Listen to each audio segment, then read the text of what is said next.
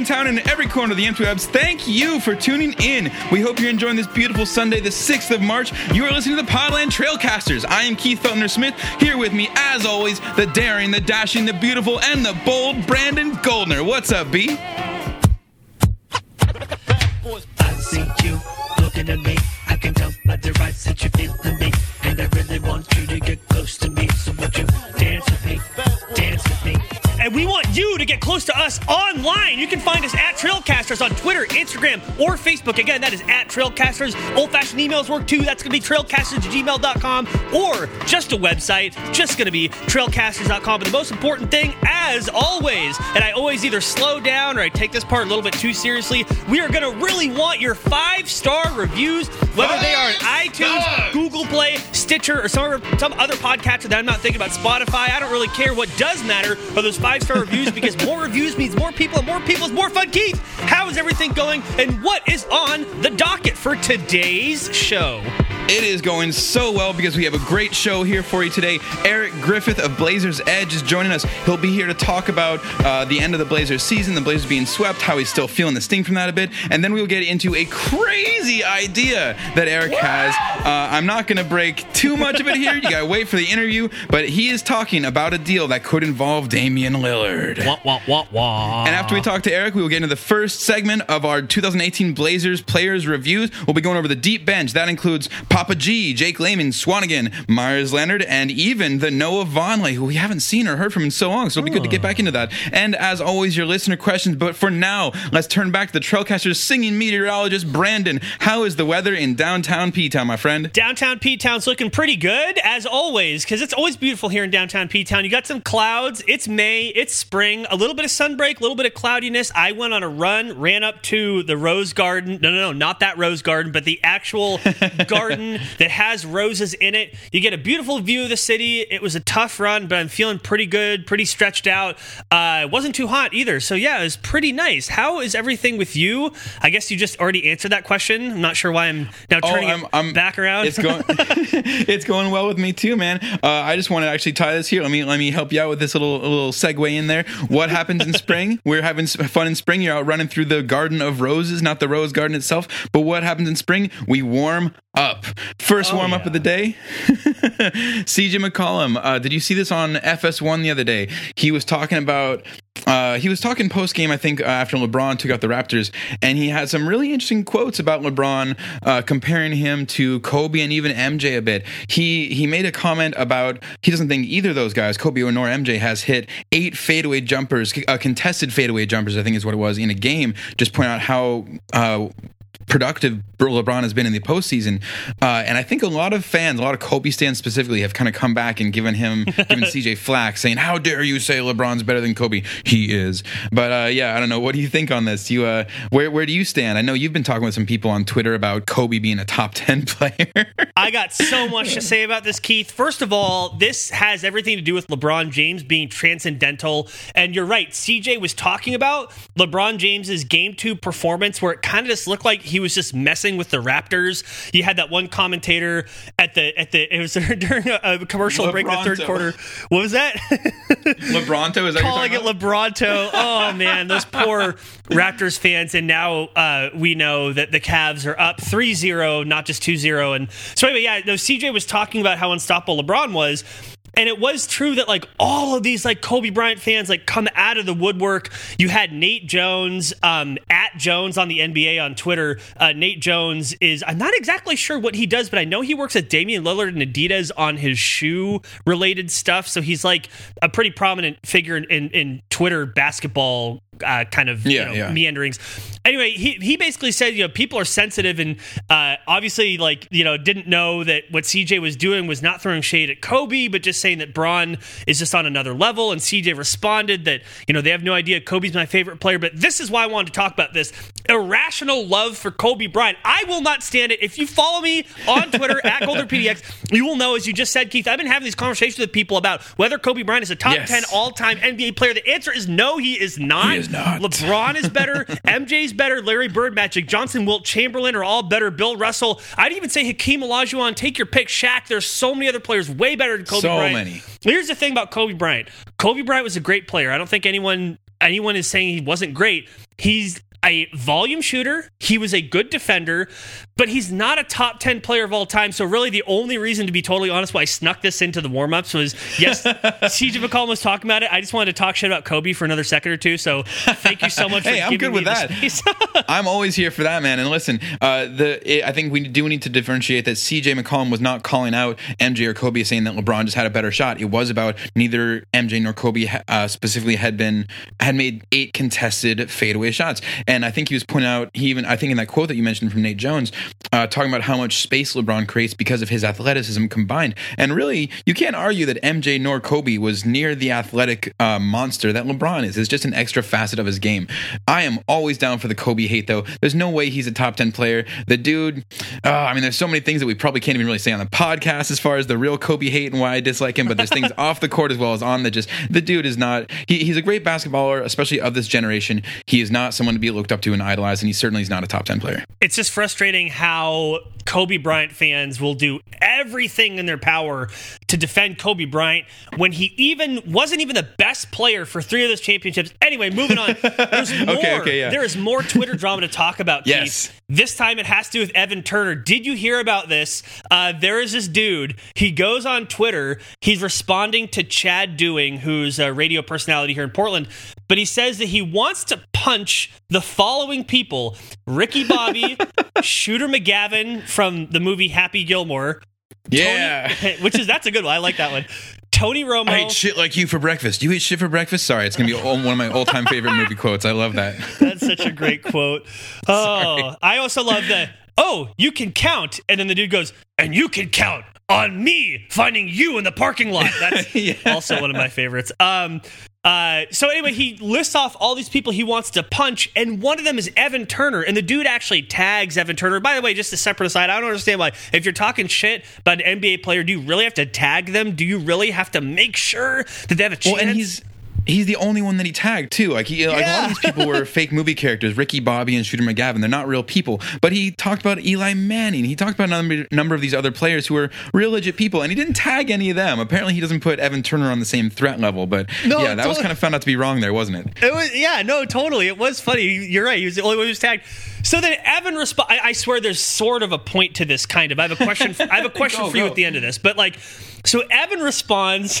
first of all, Evan Turner is such a great follower. Uh, follow on Twitter at the Oh, God, cadet. yeah. He responds, "Shut up, ho!" And then he responds, "I'll be back in Portland this summer. Let's head up a boxing gym. Put the gloves on. I'll give you a shot. Let me know." And then the dude responds, to which Evan Turner responds, "This isn't a movie." I'm gonna beat that ass like straight up. so here's the question for you. Like, by the way, like I'm just loving every minute of this, but like, uh, is there any Blazers player you right now, Keith Feltner Smith? Is there any Blazers God. player that you think you would have even a prayer against in a fight in the boxing ring? Who'd you have All to go with? I look, look, look. I don't want this to lead to some Trailcasters uh, exclusive live match where you're going to try and get me set up to get into the ring with, with one of these guys. I'm not saying I have any real chance, but I will say. I've I've I've done a little bit of it before. I I could if you gave me the smallest, weakest of the Blazers, I could probably feel like I stood some chance. Maybe I you know I I don't know. Shabazz would be the smallest, but that dude's a dog, man. I don't want to go in the ring with him. Maybe Jake Layman. He looks like he's probably never really thrown a real punch in his life, and if I can get inside that length, maybe I'd have a good chance at it. But uh, obviously, the size difference there is going to be a bit of an obstacle to deal with right off the bat. Uh, I don't know. I, I, let me fill in some of the details here, though, as far as the the conversation with Evan. He says, "Yeah, put the gloves on. I'll give you a shot. Let me know." The guy responds saying. I don't stand a chance, but I'll do it. Like I'll show up and do it, kind of thing. So already he's kind of hedging his bet, being like, "Oh, hey, I wasn't really trying to talk trash that much." Uh, It's like that dude yeah, I- sticking the phone in Westbrook's face and he backs off real Yes, quick. exactly. but I love that Evan was just like, "This isn't a joke. No, like I'm going to do this. We're going to do this. I'm going to beat your ass."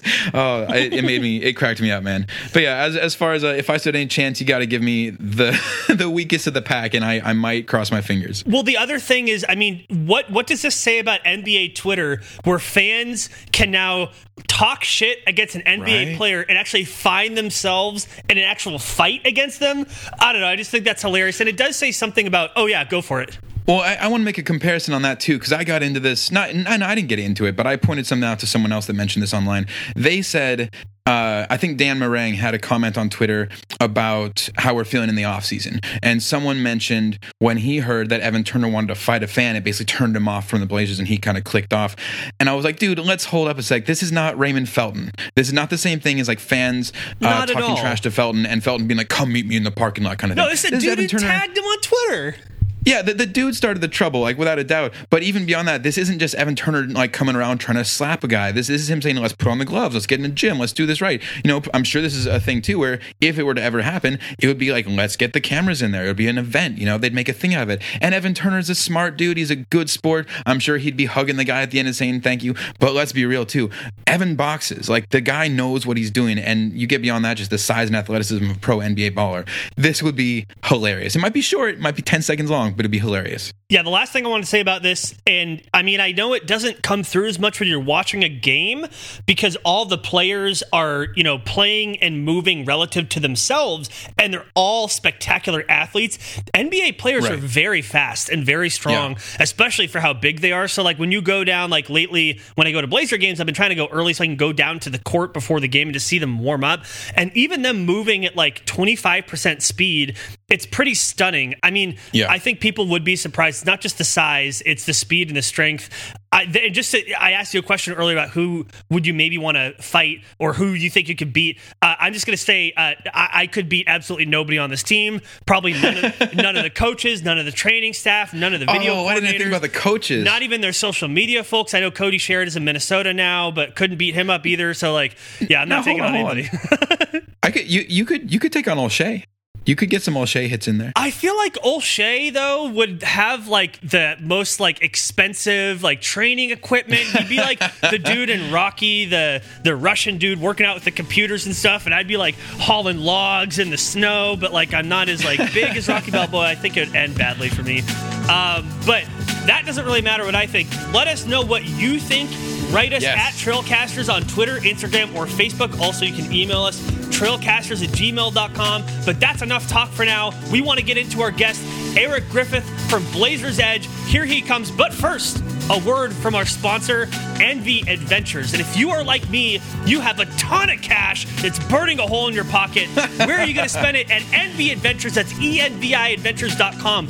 Why? Because for as little as a hundred bucks, you can go in a plane. You can check out Portland, Mount Hood, the gorge, the forest. It's so beautiful now. I mean, we talk about the spring, all the greenery is coming up. But really, the gorge has. Yeah. I mean, it's it's. I mean, we had that terrible fire obviously last summer, but it's spring. It's rejuvenation. It looks beautiful, and it looks even more beautiful when you're up in your own private chartered flight for as little as hundred dollars per flight, not per person, but per flight. You should check them out. Use their website to avoid those booking fees, and their website is enviadventures.com. That is E N V I adventures.com. Check them out. He is an editor for SB Nation's Blazers Edge. You can also find his work at blazersedge.com. He's covered the Blazers games when they visit Boston, uh, since he lives over there on the East Coast. You can find him on Twitter at ericg underscore NBA. And you may have heard him on the Blazers Edge podcast as well as previously here on the Trailcasters. Ladies and gentlemen, welcome back to the show, Eric Griffith. How are you, sir? I'm super excited because this is my second time on your show, and Yes. uh, yeah, that's always good to be a return guest, right? Oh, we always love return guests, man. Welcome back, man. We really appreciate you coming. Uh, I think, uh, as usual, oh man, we're gonna have too much fun with these Skype updates, aren't we? So, just for people who can't obviously see us, we're using the Skype emoji thing to put emojis on our screen. I'm not sure how that benefits the call. Here comes a heart from Keith. anyway, uh, Keith, Wait, I can't see them. Oh, you really can't? oh, oh. I can only send. I can't see though. Oh, I did a laughing. Keith did a heart. You did a Oh, okay. thumbs Oh, up. man. So now we're both laughing. Oh, Jokes I'm and way, love all I'm way day. out of it. I'm sure that listeners love to hear about this. Uh, Keith, why don't you help me out here? Let, let's backtrack here for a second. Let's. Uh, we don't need Skype updates. We need Blazer updates. But let's talk about what happened last. Uh, the, the the Blazers getting swept. Eric, we haven't really talked with you about this uh, since you haven't been on the show more recently since that happened. How are you feeling? Does this leave much of a bitter taste for you still, or are you kind of a little more separated from uh, the angst that is uh, Portland fandom since you've got Boston over there as well? Um, I'm pretty much tired of this team, and I want sweeping changes, despite what Neil Olshey has to say. And I kind of wanted those before the season started. I did my best to get into the 13 wins, but now any like any semblance of optimism or like accepting this team is gone. I'm done with them completely. So is it fair okay. to say that when you heard Neil Olshey's exit interview and he was like asking a hypothetical question about like, so where are all those people that wanted those sweeping changes during the 13 game win streak? It's fair to say that you were one of those people that even though the Blazers were doing well in the moment, that you still saw structural uh, problems with the team and wanted to see some changes and that would describe you. Was he looking right at you as he was saying those words, by the way? Like, were you Skyping into that press conference? He was staring you right in the eyes as he. I, I feel like he was because you know it's it's like you you can look at it from two two sides. So it's a lot of fun to see the team win 13 games in a row. That's great, but you can also still acknowledge that there are fundamental flaws that are going to put a cap on this team's upper end. And that's why I was at. I was like, great, yay! They you know they're gonna maybe win a first round series. It's gonna be fun, but that doesn't mean that in the long run we want any part of this team not changing. Right. I mean, the, the 13 game win streak was fun, but outside of that, this team was still, I think, barely above 500 over the course of the season. Right. They were a little, a little barely better before, and I think a little worse overall after the 13 game win streak, especially dropping those ones right there at the end. Yeah, and they were also they're also the healthiest team in the NBA, or one of the five healthiest teams in the NBA, which um to Right. an extent is no longer luck. I, I don't think they've been consistently one of the healthiest teams in the NBA, so we can kind of maybe bank on that a little bit. Um, a but it's point. still scary to think that you have to hope everyone else gets hurt to get a to get home court advantage, essentially, which is really what happened this year. Well, you actually just brought up a good point I hadn't thought about before. So the Blazers had a longtime trainer for like 15 or 20 years, right? They moved on from him a few years ago. Does the Blazers' health correspond with them getting a new training and conditioning staff? I actually hadn't thought about that before now. Do either one of you two know if there's any correlation there? Yes. is the answer. Fair enough. Well, I had, I had one more question about these disappointing playoffs because I think, and we're going to actually get into one of these topics. I'm not going to spoil, but we're going to get one of them in, in a second. But you obviously look at what the team could do to change. And one of those changes I've heard uh, from folks, including my own self, uh, would be to perhaps move on from Neil Olshey. You've also heard a lot of folks saying the Blazers should consider moving on from Terry Stotts. Eric, where are you if there is a debate and it's a uh, a binary choice between either moving on from Stotts or moving on from Olshey? Where would you fall in that discussion? I don't think we deserve Terry Stotts anymore. I think it's time for him to uh, to find people who are going to not be annoyed at him for not being able to make this team with two players and then five half players, um, you know, win playoff games. So I think it's uh, time for Terry Stotts to move on for his own good. So I'm all for him getting hired in Milwaukee, coaching Giannis, and uh, making the finals. You know, Oh finally my beating the guy who beats LeBron. um, and that's way better than any opportunity he's going to have in Portland for the next year or two. So Yikes! Uh, that that is quite the take for it, man. I hadn't really thought thought about. Uh, well, I mean, I had not thought about it. I agree with you that Stotts has done so well. It almost it almost is like we don't deserve him. But would you maybe think that if we did get rid of Olshey on the other side, could we keep Stotts around by building a better roster, giving him something more to work with here, or is he just uh, uh, it, it's a no go at this point? Um, I I think that once you start to switch GMs, you're more likely to see the coach also switch because the GM's going to want to bring his guy in. Um, I think Terry Stotts is as good or better than all of the coaches on the open market right now, though. So um, I could, I personally would want him to take a Rick Carlisle or Brad Stevens or Gregg Popovich long term role in Portland. If Doc Rivers can continue to get rehired in LA, and that's a sign of who's available, then by all means you have to keep Stotts around through multiple GMs and multiple owners and whatever. Yeah, I would. I would love to see that kind of job security for him. I would love it if we saw some kind of commitment from Paul Allen or heard something somewhere along the line that he was going to get kind of that uh, the Popovich treatment, if you want to put it like that. Just kind of giving him Yeah. kind of. Uh, Maybe the Carlisle treatment, you know, because he um, Yeah. Carlisle is living through a rebuild right now, and there's no question he's going to stay around. Um, and I I think they're roughly on par. I'm sure you could nitpick and say Carlisle's better, maybe slightly five percent better, but I don't think you're going to lose games because of coaching if you have either of them more so than you would with any other coach. I don't know. I, I Stotts, as good of a coach as he is, he I think there obviously are some deficiencies. There's been a lot of talk about uh, his lack of ability to kind of make an adjustment on there. And I'm again, I'm not right on him at all. I think, like you said, we don't deserve him in Portland here. We need to do better to really keep him around. But uh, what would you think? Is there is there assistant coaches out there on the market that you think would be someone that should be looked at more as kind of a way to keep him around, something to kind of bolster up maybe his uh, his weaknesses, such as like a defensive minded coach on the on the assistant side. Well, I don't know that we um, really know what his weakness. We can really separate his weaknesses from the roster's weaknesses. They have one of the top five offenses in the NBA when they had LaMarcus Aldridge. They have a top ten defense right now um, with a team that could barely play defense last season. Um, the biggest complaint I've seen is he fails to make adjustments, but there really is nothing to adjust. What I saw in the playoffs was the Pelicans send two guys at Damian Lillard and they just have two guys follow him around. They have a third guy basically hug CJ McCollum and then they say, We're going to play three on two. If your three guys can beat our two guys. And the Blazers' three guys could not uh, score against two Pelicans defenders. And if that's going to happen, there's no adjustment. That's that's just the end of it. Yeah. I just want to make a couple comments about Stotts. One is that the best roster he had was the you know the roster before Wes Matthews went down, uh, the trade for Arron Afflalo. That roster I think had the best chance, especially considering where the Western Conference was at actually contending. Um, still, in my delusional head, I think the Blazers would have maybe made the Western Conference Finals that year. That would have been incredible. But they have not had a roster better than that since. So that's number one. And then number two, uh, like you just said, like, look, uh, you're talking about a roster that spent, uh, you know, uh, or a team that spent a quarter of a billion dollars on Evan Turner, Meyers Leonard, Mo Harkless, and Allen Crabbe. And what are you going to do? I think that Olshey, here's the thing, like, and we've talked a lot about Olshey. If you listen to the podcast, you know that I'm not a huge fan. He's gotten several bites at the apple. It doesn't mean he's a terrible general manager. He's good at drafting. He's not as good at some other things. He's gotten multiple different chances, and this is the result. The team is locked into this roster unless there's some miraculous trade, unless someone else around the league overvalues one of the Blazers players. And speaking of overvaluing one of the Blazers players, I'm going to transition us into the meat of this interview. And Eric, why we have you on? Here we go. Is that you had a piece for Blazers Edge that suggested the absolute most blasphemous thing I've ever seen in my whole life, suggesting that potentially, and I, I'm overhyping this. I mean, it, if you read the piece, Eric took a pretty um, measured measured take with this. The Blazers should potentially look at trading Damian Lillard. I don't want to spoil too much of your take on this, Eric.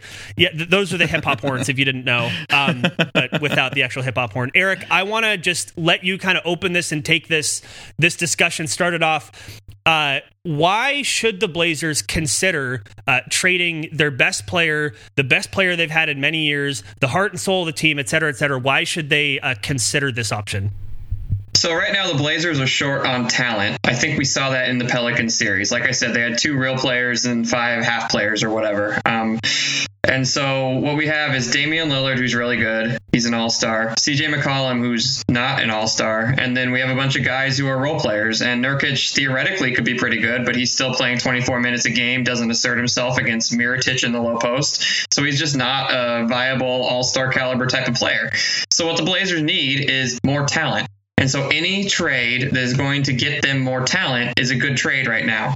And Damian Lillard is one of the only players on the team because of the contract situation who you can trade away this summer and bring back more basketball talent than you send out.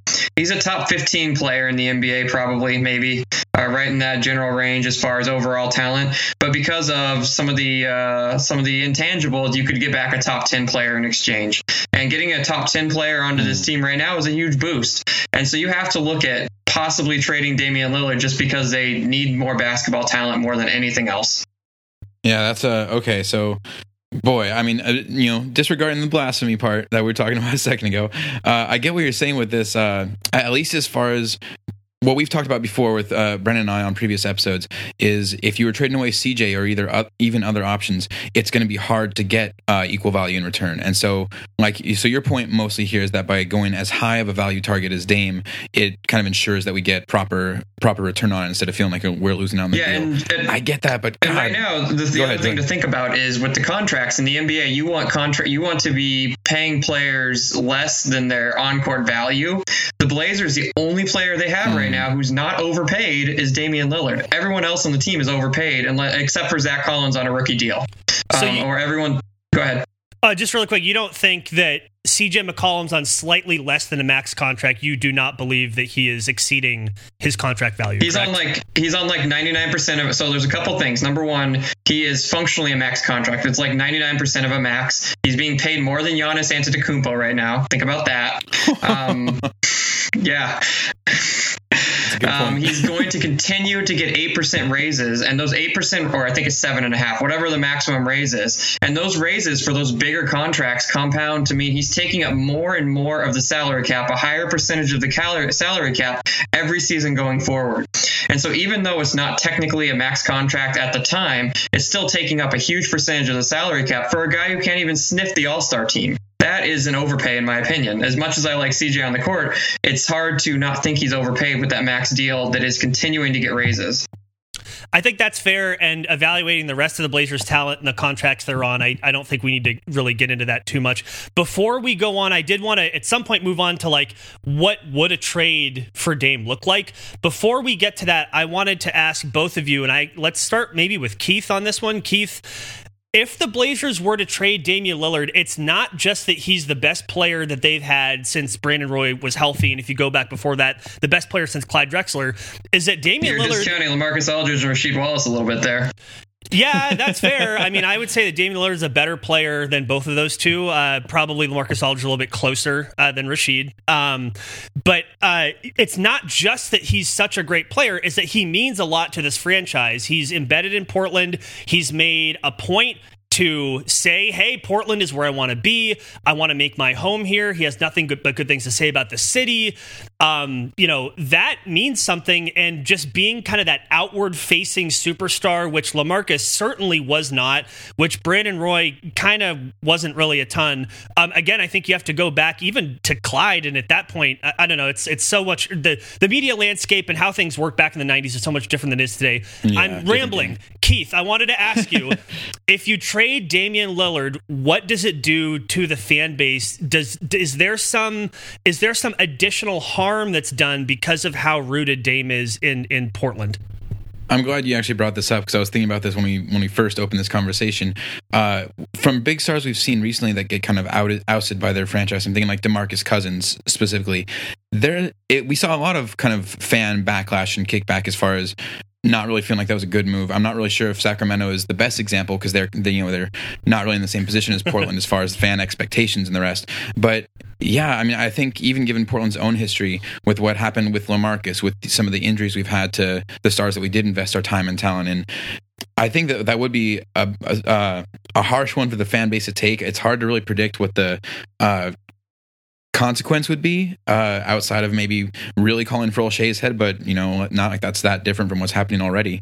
I don't know. What do you think, Brandon? Do you think that's something that uh, is mixed up too much, or I mean, obviously, Eric, I don't think you're too worried about it, right? No, I'm not. I'm not. Un, I'm not. I'm not not worried about it. Um, I think that is something to factor in. But the bottom line is, I've been watching the Blazers flame out in the first round of the playoffs for 20 plus years. I'm ready for something different. And so my number one thing right now is I want the Blazers to be a better dang basketball team. And obviously we don't want the jailblazers so there's a balance here you know we don't want to go back to the zach randolph days um, but there, there's a middle ground there and i i think winning needs to be prioritized right now and i don't know that damian lillard um, should be taken off the trade block if winning is your number one priority. And uh, that's something I would at least want to see them explore. We saw it work out really well for Boston. They traded a guy who was the heart and soul of their team, who the fans were similarly obsessed with. Um, and they they're they're flourishing right now and the fans accepted that within a couple months they accepted that it was time to move on and to keep this team moving forward So, so in that case, in that example with Boston too, I guess it really does come down to what the deal is that you're getting in return. And like you said, the the the big point of this would be getting back more value than you're sending out, even. And obviously, part you you would think that we're going to look for a point guard. I'm assuming in return, or do you think it's then kind of structured around CJ is running the offense? I think it's structured around you need more talent, so you take whoever you get. Um, you know, the, the crazy idea I threw out was Kawhi Leonard, for instance. And so, just as an example, he's a top five player, and so you bring in more talent, and he fills a massive hole. That hole of having a wing who a two way wing who can score and also be a lockdown defender and can shoot forty plus percent from three. And so he fills a massive hole, and then you sh- shuffle things around. You can find a point guard on the free agent market. You can uh, you can re-sign Shabazz Napier. You can you know finally you go. maybe convince CJ to expand his game a little bit instead of just getting better at what he's already good at. There's options, I think.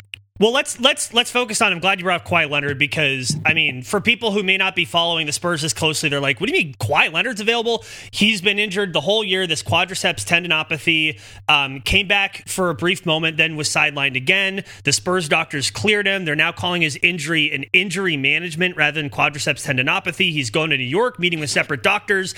Tony Parker's talking shit about him. His other teammates are having closed door meetings with him. He's, you know, Popovich is is anyway. All of this is to say that there's some discord in San Antonio that we haven't seen in basically in the history of the franchise ever, right? Which is really bizarre. So potentially Kawhi Leonard is available.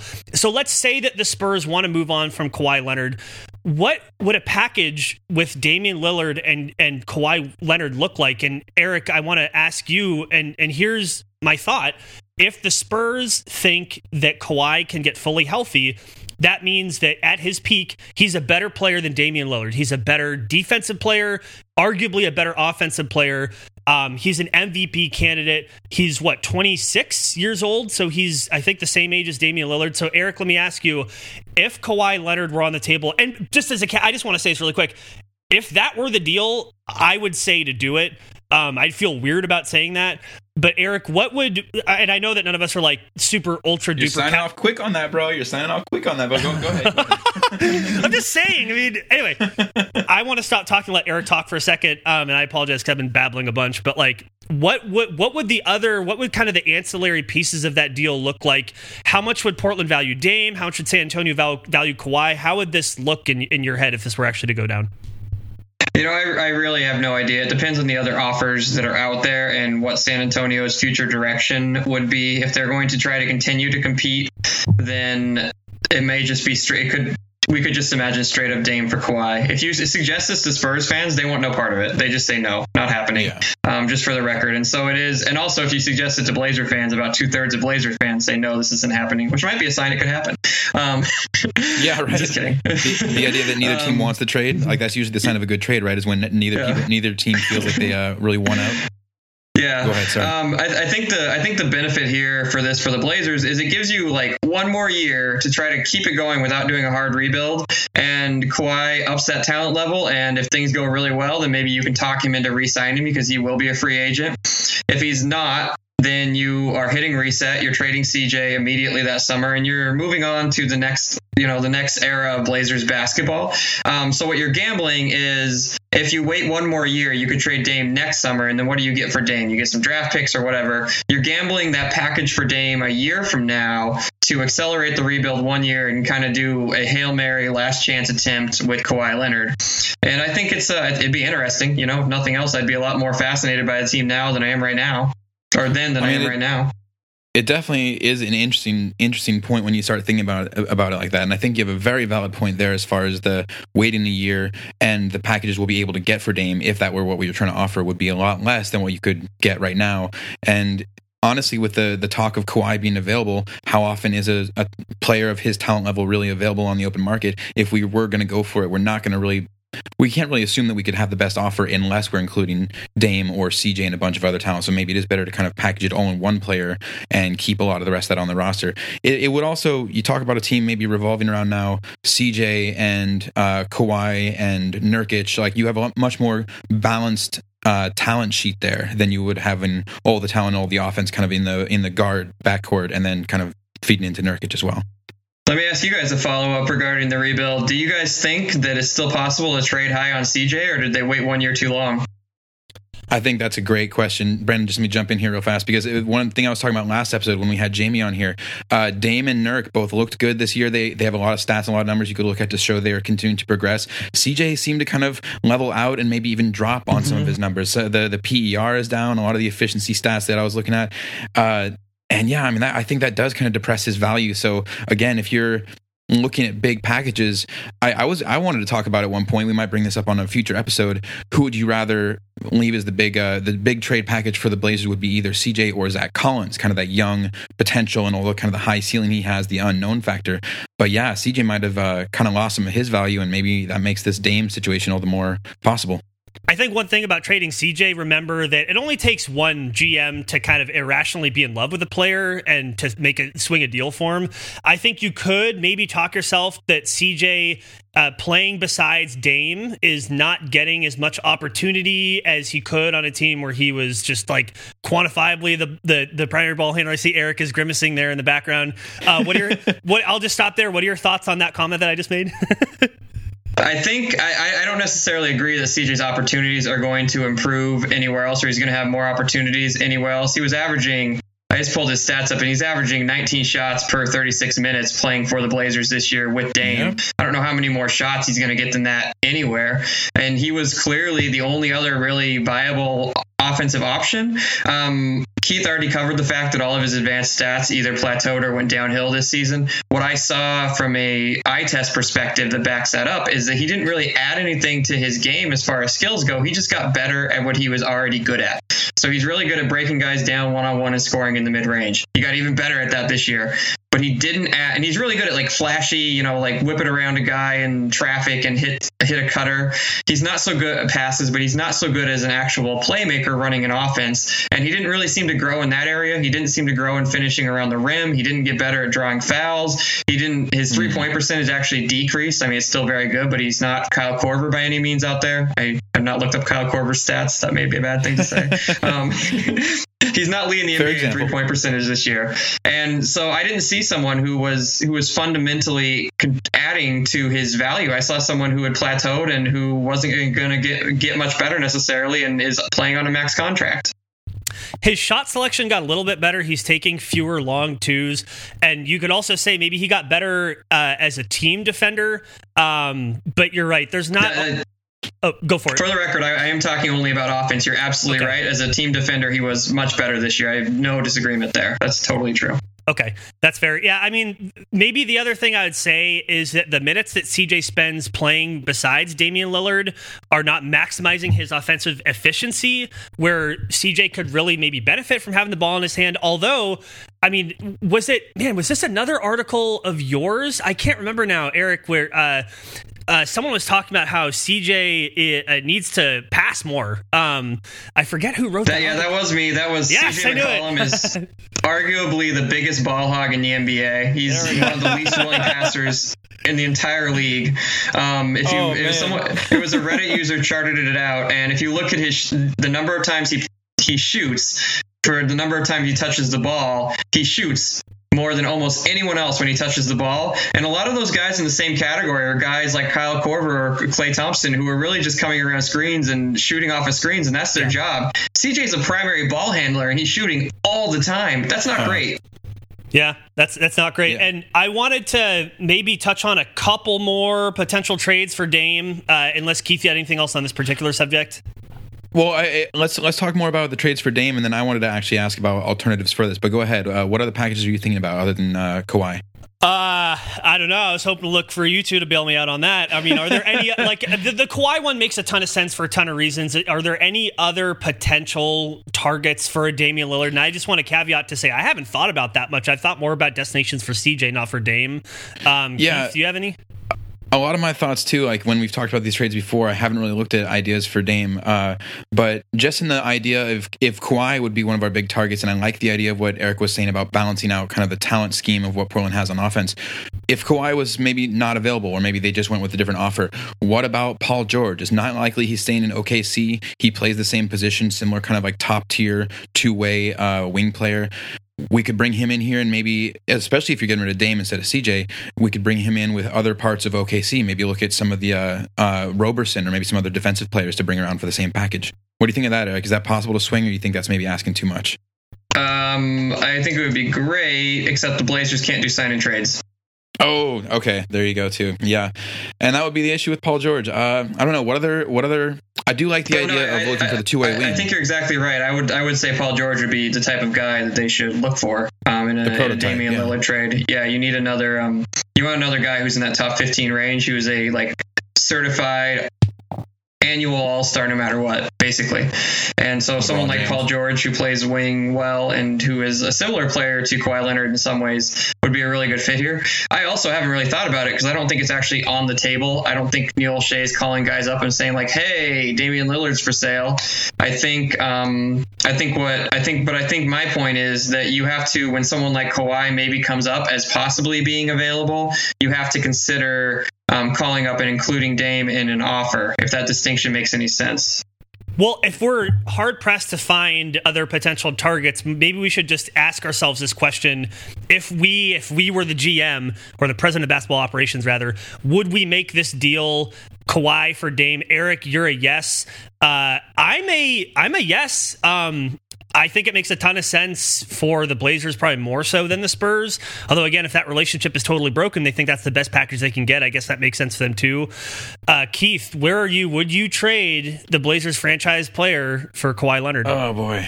This is tough. Uh, and I think kind of like what Eric probably would have been saying too. He's probably a yes, but I think it depends on so many variables still as far as what packages are out there, what other options uh, end up as part of the deal. Getting rid of Dame to package for Kawhi, another thing that I would be worried about would be the injuries, the injury history, just because, uh, again, Portland has such a redundant history with getting these players who then end up not having the value for us after we picked them up. I don't know, man. Uh, if the package is right, it's something you have to consider. I think is the best way to really look at it. So uh, consider me riding the fence. what, what if it let And just? the, I think the sell, I, I think the selling point too for the Spurs, because you know it, this is a Blazer centric podcast, but the important thing to remember is there is appeal for the Spurs here in that if that relationship is irreparable, they got a couple options. They can trade for Jaylen Brown or Jayson Tatum and whatever Danny Ainge throws in. They can trade for um, you know a prospect like that, or they can get Dame. Dame fits really well with LaMarcus Aldridge on court. We saw that in Portland. They already won what fifty or how many? How many did they win this year? Forty five with without Kawhi. Um, The Spurs, forty eight. Yeah. It was less than they're in 50. that, that it was yeah, they're in that high 40s win range. You throw Dame onto the exact same team with 48 wins, they're they're already up around 55 wins. They're in that they're the clear number 3 team in the West immediately if they make Yeah. this trade. Um, and so if you can convince Dame and LaMarcus to give it another chance, maybe after, you know, not failing necessarily, but maybe after winning less than 50 games without each other, maybe now they see that that value on court and they can put some of the maybe some of the personal stuff aside and Popovich can work his magic. There, there's an appeal there to San Antonio, I think, to not having to rebuild and just immediately becoming a contender again on the fly. Okay, if we've got time for one more angle on this, uh, uh, again, keep the GM mindset going. Looking for alternatives to trade in Dame. Like, let's say if we wanting that big return on value, like you're saying, is there anything, any other packages that we can get reasonably that would give us uh, the same kind of chance at Kawhi? Like, if you're trading, you know, like we said, if I, I mentioned earlier, CJ and Zach being the next two big value pieces we'd have, uh, is there any way you get the same kind of return as trading Dame without getting rid of him? If if they just decide no, the franchise player stays. I think the problem is that the players, we don't know if there's any players with that kind of value available right now. Um, the more I think about it, the more I just worry last year was a missed opportunity with Jimmy Butler and Paul George. and I'm presuming Portland wasn't in those conversations for real because CJ was off the table. And so I can't not look back at last year and say, what happens if they, they think about throwing CJ into those deals? And so that's I'm worried that last year was the last real good chance to get a return. If you're looking for an immediate rebuild, if you're looking for draft picks, then trading CJ and Zach suddenly becomes a lot more viable if you're just looking to rebuild now. I think that that should be something the Blazers consider. Um, just going for completely punting the prime of Dame and CJ and just saying we're going to start all the way over. I'm not sure this fan base could stomach that necessarily. I mean, you talk about some some things out of the Blazers' control. I mean, Brandon Roy and Greg Oden being injured, not under their control, but that was an entire like dynasty right in the making that was cut off at the knees, and then you have the Dame and LaMarcus era, and that was cut off by LaMarcus leaving. So like. I don't know if the fan base could s- stomach it, but then again, does that really matter? And then you get into these questions about would then the Blazers being in Portland would that be in jeopardy if Paul Allen is? I, Oh, there's a whole lot Oh, of boy. stuff. I mean, we could talk for another hour about that. But um, Keith, did you have anything else? It looks like we're kind of running short on time, but um, Well, well, we got some listener questions actually that'll deal with some of that later about Portland's future here. So we'll get to that stuff uh, as well. I wanted to say, um, oh gosh, what was it right there? Oh, you brought up Oden and the Oden era. Imagine, like we said earlier, if the uh, the health staff uh, for the Blazers had kind of changed a little sooner. No, and if that really no, did no, make no, a no, no, difference. that was not that was not their fault. You cannot put that. You can't. Hey, I'm not putting it on anyone. I'm just I'm just throwing tinfoil hats out there. That's all I'm saying. Oh, you're, you're doing the Fox News. I'm just asking the question thing is what you're doing. No, no, no. I'm not going to put Brandon Roy and Greg Oden on the on the health and training staff. You could put other things on them, but not that. Um, in my opinion, anyway. Eric is raising his eyebrows. I'm going to get you off the podcast, but before we do, wanted to say thank you again for coming on. It was great to have you as always. Thank you, Um, Eric. and if people wanted to connect with you, Thumbs up, guys. I'm gonna give you a little heart on Skype chat. Ready? Bringing you it back to the heart. There it thumbs up. I realized also my mic cut out. Um, hey, I finally saw that one. Yeah, there you go. the system I'll works. try. I'll try to send one back. Um, but Eric, if people wanted to connect with you online and find you and your colleagues' work, uh, where can they find that? I am on blazersedge.com. I write every Tuesday for now. Um, I may take a week or two off in the summer because I'm tired of writing about this team. Um, a little annoyed, as you can tell. Not not quite over over the season yet. Um, and I'm on Twitter, Eric G underscore NBA. My private messages are open, so there's no excuse to not get in touch with me. Look at this guy. He, he's just just bring all comers, bring all challengers for it. Uh, well, awesome, man. Thank you again for coming on, and hopefully we can have you back soon. We'll uh, we'll celebrate the off season a little more together when you're uh, when you're a little more past the past the regular season, like you said. Yeah, let's have a let's let's wait a month or two and have a like a positive off-season conversation. There we go. Yes. We'll be right back with more Trailcasters, but first, a word from our sponsor, Clearly Speaking.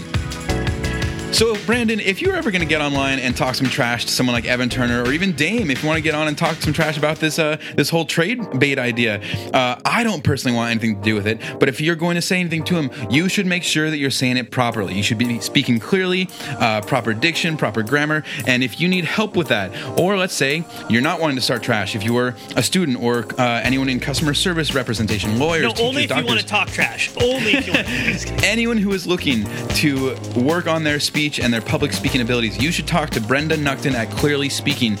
Uh, she can help with accent reduction, voice techniques to reduce fatigue or strain over a long period of the day. If you're someone who has to podcast for hours and hours every week with some guy who just can't seem to keep his stuff together and concise, uh, I don't know who that would be referring to.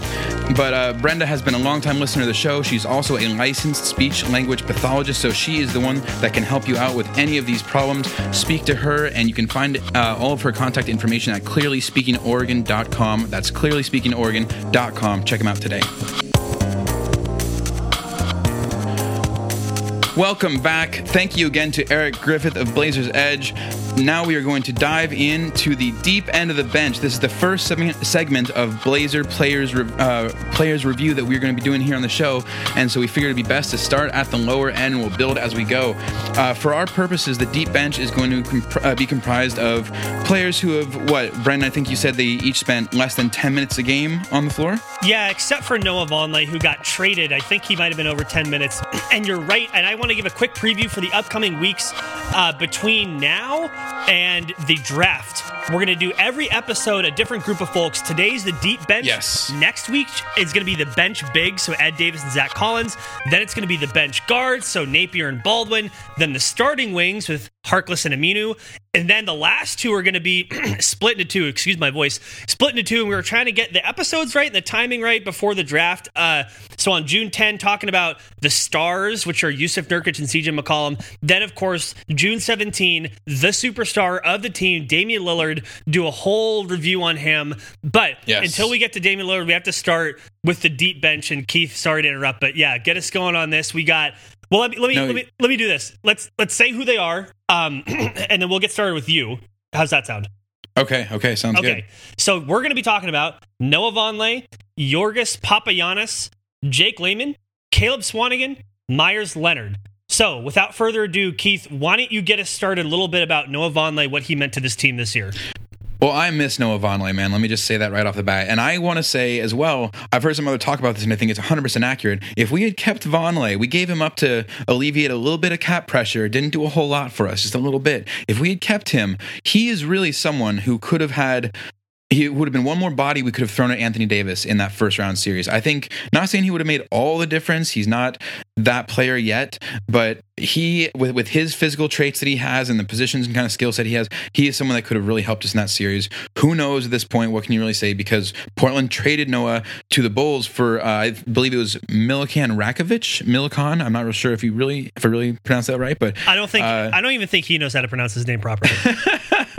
but mostly uh, it was just a salary dump to get out of the the tax threshold for one more season for us. and this dude, by the way, Rakovic, he was the last pick of the 2007 draft, and and yes, you heard that. That yeah. So this guy's never going to come over and play the NBA. Um, Right. So yeah, it was a pure salary dump to dump the to deduct the tax. But let's talk a little bit about Noah. Uh, he averaged 4.9 points and 5.9 rebounds on the year. Um, been playing a little bit better with the Bulls. Obviously, the Bulls a rebuilding team. He has more opportunity there. And one thing to think about really quickly is that he only shot 0.2 threes per game when he was with the Blazers, but he shot nearly three threes per game with the Bulls. So Keith, if Noah had been used differently, would he have had more value with this Blazers team? And and isn't it Yes. interesting that in a Stotts offense, why wouldn't he have been taking more threes? Yeah, th- this this is I, this is always going to frustrate me, and I don't know if I'm ever going to really have a clear answer on this. But I loved Noah Vonleh when he was here. He was such a great fit. I really thought he could be a building piece for the future for us, uh, much like what we are seeing now in Zach Collins, but just kind of a different physical asset as well. Not quite the length, just a little more uh, a little more built that way. But we always wanted him to build in more of this outside shot. And I heard the same thing that he's taking more, uh, a lot more in Chicago than he was here. And I think I saw that he's shooting around the thirty percent range. Is that did we did you have that in there?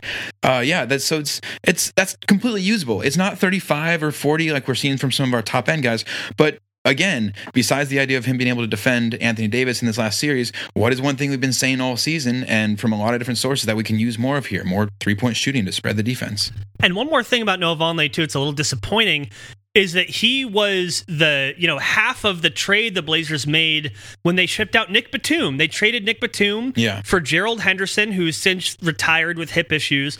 And for Vonleh, so now the Blazers essentially traded Batum for nothing, which is a bummer. And remember, Yeah. this was before Batum got that lengthy contract. Batum was on a reasonable contract. They could have done a lot better than nothing in return. So I mean, eh, I mean, not to go off on Neil Olshey, but again, that's that's another it's a it's another reason why you know maybe the Blazers should really give someone else a shot at building Yeah. and constructing this team. But uh, yeah, it's wild though. Uh, Vonleh's still only 22, so he might still have room to develop. But now you know the Hornets moved on from him, the Blazers moved on from, him. We're going to see if if Vonleh can maybe make a home for himself in Chicago. So someone who has come back here for the Blazers, though, uh, and we're probably going to see a little more of, hopefully in the future. I would, I would think, uh, after the little bit that we saw of him so far, is Yorgos Papagiannis. Let's let's clear this up too with the fans. I'm sure we're going to get a lot of people saying Georges or Georgie Papagiannis. It is Yorgos. Uh, so let's be, you know, respectful of, of foreign cultures and and the rest of it. He's not Uh, my Gus. He's not our Gus. He's your Gus. there you go. Uh, only one game with the Blazer uniform so far, but he was a plus 15 in the four minutes that he played there. He had two steals and a, a putback bucket, I think is what it was. Um, in the it was it was one of those close games against the Rockets where we almost took the the comeback. But what do you think? Do you think you're going to see more of him uh, in the future? Is this a body that we could actually see after he was almost out of the NBA entirely? Well, it's wild, right? I think we had an episode uh, five or six episodes ago where we talked about who the Blazers first acquired him from the Kings. He was a lottery pick. He's a big dude. He's also young. And yet, again, you know, uh, the Kings just kind of gave up on him. Uh, Right. uh, right. He was waived. The Blazers didn't. They pick him up on on waivers, I think, or um, Yeah, yeah. We talked so- about this with uh, Michael Ve- uh, Weisenberg a while ago. Shout out to him. And yeah, I think the deal was that the Kings basically very uh, uncommonly gave up on this guy partway through his rookie deal, and he's basically been floating out there for nothing. And and I think after being heavily scouted at first as someone who could have a lot of potential, people just kind of were a little afraid of committing to it. So, you know, who knows? Maybe this is the the karma that we get back after having to give up on the Batum value of Vonleh uh, after seeing that go out the door. Maybe this guy's the one who kind of comes back because he's uh, the same thing happened for another team, and we can pick up the pieces. Well, and just to kind of bring it down back to earth a little bit, you think about the Blazers, at least as currently constructed. Think about their bigs rotation. They have Nurkic, they have Ed Davis, they have Zach Collins, they have Swanigan, they have Meyers Leonard where is there room for you know a slow-footed seven-footer who hasn't shown a lot of hmm. promise? Yes, he's only 20 years old, Papagiannis, but I mean, you think about a player like Zach Collins. I mean, how much better has Zach Collins played than Papagiannis in his career so far? I mean, I think orders of magnitude better is a fair way to put it. So, I mean, I'm not super convinced that this signing is going to turn out to be anything other than like good fodder for summer league, good fodder for practices, but I'm not convinced that he's really going to see the court and play meaningful minutes for the Blazers. Do you have a do you have a different thought on that? No, I get you. It, it's totally possible that he's just going to be a practice body and someone that can kind of come in there and be a true seven footer uh, for maybe like let's say Nurk to work against or Dame and CJ to work against on the drives. Uh, but let's compare him to Swanigan, like you mentioned just now in the discussion. Swanigan is someone we just picked up this last year, 26th pick in the draft. Uh, when we had those three draft picks that we kind of touched on earlier as well, uh, he averaged 2.3 points per game, two rebounds a game uh, in about seven minutes over 27 games. He also got some run down in the G League where it seemed like he did fairly well. But when he came back from the G League, I don't think we really saw anything more from him. And I, w- I would almost say that when he came back after the G League, he looked worse than he had in his minutes with us beforehand. Would you agree?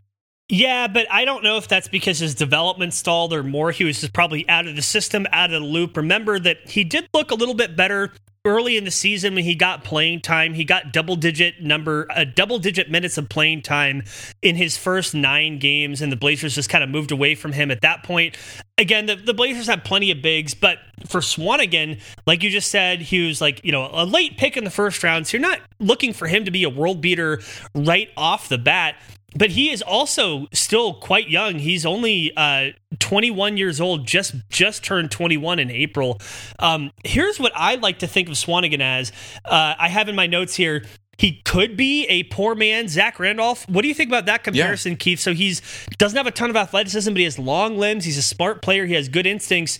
Uh, could he be like a worse version of a Zach Randolph? I mean, and and is there room in today's NBA for a player like that? I think he totally could be. I think it's a pretty apt comparison uh, as far as how he works under the rim. He's got a lot of hustle in him as well, and he does have high IQ basketball. And me personally, that's one of my absolute favorite things to see on the court, especially from young players. The second part of that is there a spot for that kind of player now in the NBA? I think is the more pertinent question because I'm not really sure what the answer is. I'm not.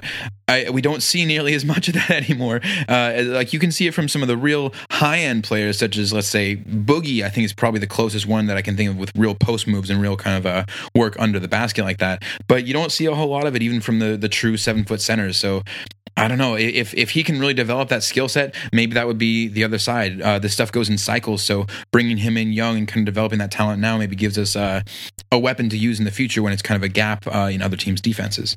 I do think that even with his athletic limitations, it's not like he is shy to through to shoot three pointers. I mean, he didn't shoot a ton of right. three pointers this year, but he definitely did in summer league. He does in practice. You know that he has that in his game, so that could definitely extend his usefulness. And the other thing is too, like if you have a player who has really, really good hands, that's underrated. I mean, if you have like a bad pass or a pass in traffic, or you're kind of you're streaking mm. on the break, or you're in the pick and roll, you get a kind of a crappy pass. Somebody who has good like sticky hands, like that could be very useful. And I think Swanigan sure. is one of those players. So, I mean, I'm not sure It'd be interesting to see how the Blazers use him next year, and obviously part of this is dependent on what the roster looks like, uh, whether or not there's more playing time. Like, do the Blazers re-sign Nurkic? If they don't, probably going to be more minutes for a player like Swanigan. And then one more thing, you're talking about like you know, you're I was asking you whether there's room in today's NBA for a player like that, and for different reasons. But you think about there are still players who you think might fit better in another era, but would still succeed in today's NBA. You think about Ed Davis. Ed Davis can't shoot. Yeah. Like Ed Davis is like a prototypical like mid '90s power forward, right? And yet he's extraordinarily valuable. So, at any rate, I'm hopeful for Swanigan. I'd like to see him obviously work on his body more during the summer. Uh, let's see what it looks like maybe during summer league. I'd like to see him dominate during summer Summer League. And another player you'd like to see dominate during Summer League would be yes. Jake Layman. Jake the Snake. Uh, that's Jake not his the Snake. That's, that's not his nickname. Uh, Keith, you know, he only averaged about a point um, in, in in less than five minutes a game, he didn't average anything over. Um, there's there's nothing else statistically that he averaged more than one of, other than points. Uh, Oh. What do you think about Jake Layman? I mean, Pat Connaughton may or may not be re-signed. Maybe he'll get more minutes if Pat Connaughton doesn't, Pat Connaughton doesn't come back. But what do you think about Jake Layman on this Blazers team? Does he have a spot here? honestly, I'd like to see so much more from Jake Layman, and that's the real thing. Like you're saying, uh, of all the players we're talking about in this in this deep bench uh, edition, he's the one that I think has the most opportunity. He the, he has the least in front of him as far as the the we keep saying the one of the biggest gaps for the Blazers right now is that wing position. If this guy could bulk up a bit uh, and really refine his game. He's got the athleticism, he's got the length, and he's got great shooting form. He could really be someone that could be useful. But as of now, uh, I don't know, man. Like, I, I guess I would say next year, I want to see more of him than Pat. Not uh, that's nothing against Pat, but I just think it's a positional need, I would want to see more from Jake, and I would think that would mean Blazers are maybe doing a little better, or maybe that's a little far to go because maybe if we're seeing more from Jake, it means the Blazers are doing worse and they're giving the young guys that much more run. Uh, what do you think? Do you do you see a future for him in Portland? Is he someone that do you do you, th- do you agree with me that he could fill kind of that wing vacancy? He definitely could. And I mean, I'm not trying to make too much out of one game, but remember, he did have that one game. was it a, I think it was even a preseason game? Or no, I'm sorry. I, I think a- it was his first NBA minutes, right? The first time he got on the floor, he just had a, like a lights out shooting night. That's right. It was against. I'm looking. I'm I'm cheating. I'm using basketball reference. It was against Golden State. The Blazers got blown out, but he That's had right. 17 points, went five of seven from deep. The thing about Jake Layman, I mean, that reminds me though, like his shooting form is so so good. Like Yeah. every time he shoots, it looks like it's going in, and having a replicable shot, like that's important. Yeah. Like Oh, to for have your sure. mechanics be all cleaned up. So, and he's he's definitely athletic. Um, I'm with you. I would like to have seen more from him this year, but maybe he puts on a little bit of weight. He watches a little bit of film. He gets a half step faster. He's, you know, like a just a click harder to move out of the way. Like, I don't know, like sometimes it just takes like a couple good games for your coach to have confidence in you, for your teammates to get confidence in you too. So, yeah, I think that this upcoming season, much like uh, much like for Pat Connaughton, I think that this upcoming season for Jake Layman is going to be probably a make or break season for his NBA career as a player. Um, would be nice to see him excel. Blazers could certainly use the help on the wing, that's for sure. How about this? Let me make a strange request of him. Uh, I think one trend that we often see from some of the uh, shy young uh, white dudes in the NBA, to be totally honest, cut the hair, bro. Uh, we need to get rid of that like uh, Hey, that pretty boy cut look. Excuse It's just me. not working. excuse me. For someone who has very long hair, how dare you?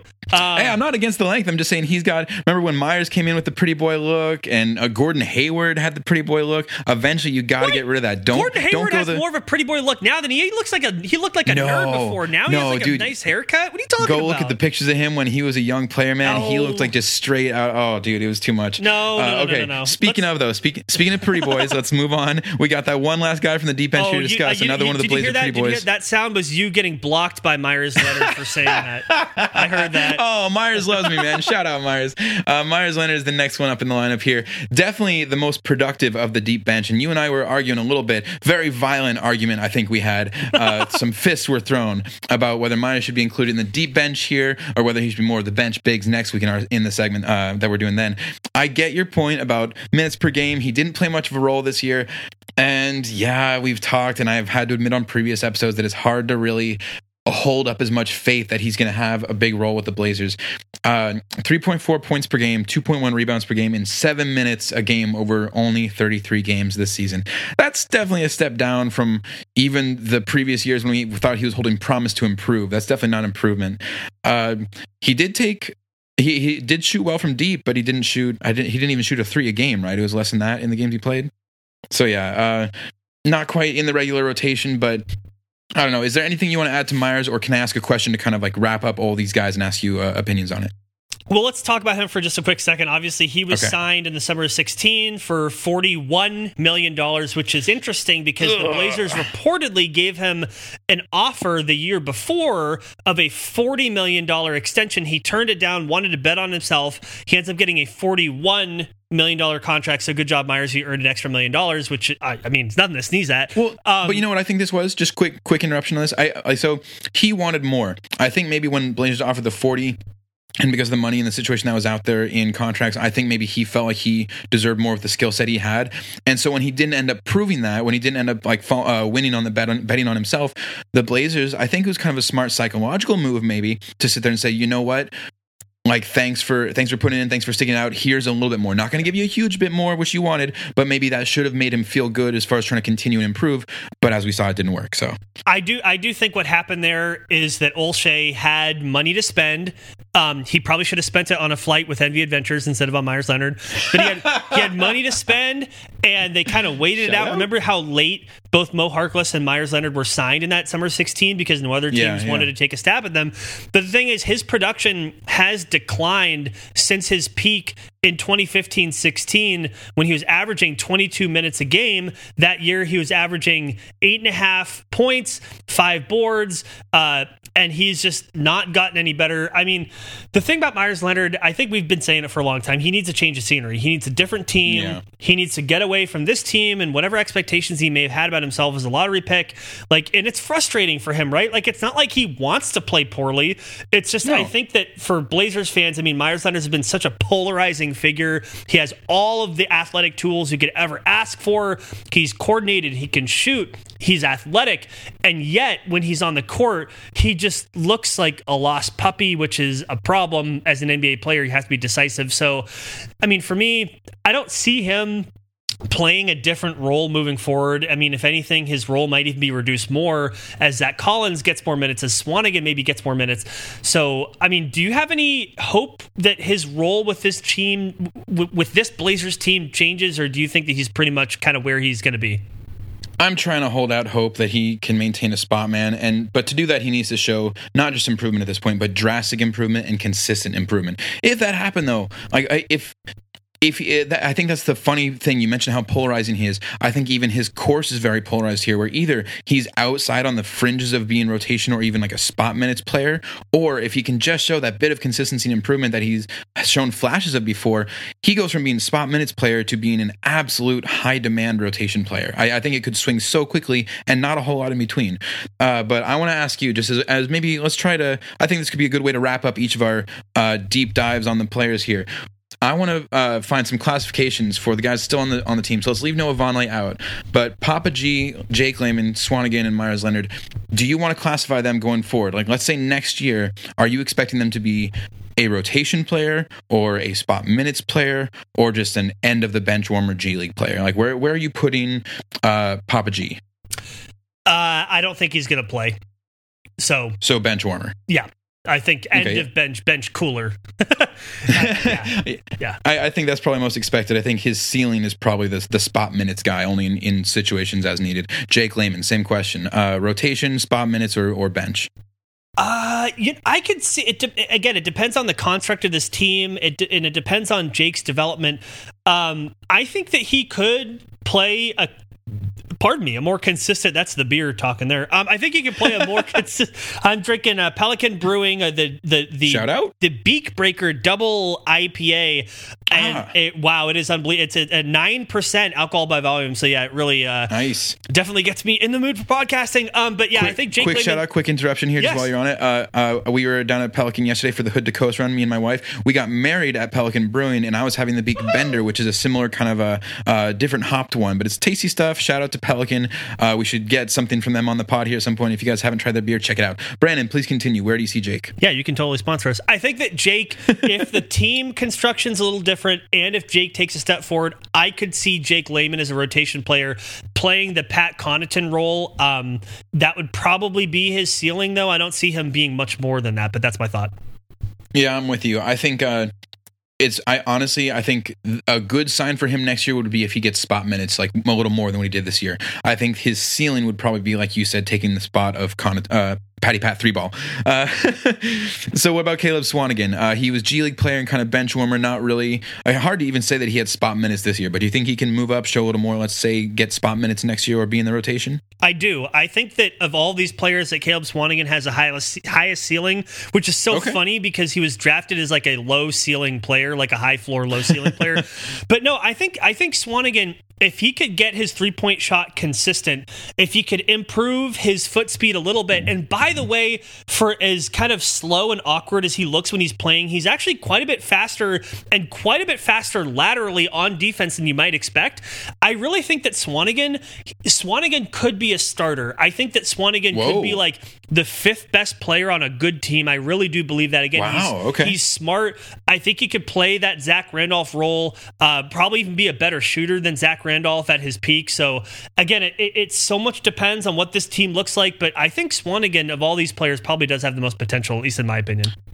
That's interesting, man. Yeah, I, I, I could see him saying he's a starter. I don't know if he's going to get there next year. Let's say maybe maybe if he does have the ceiling for it. I, I think most likely thing for him next year is probably going to be spot minutes depending on matchup.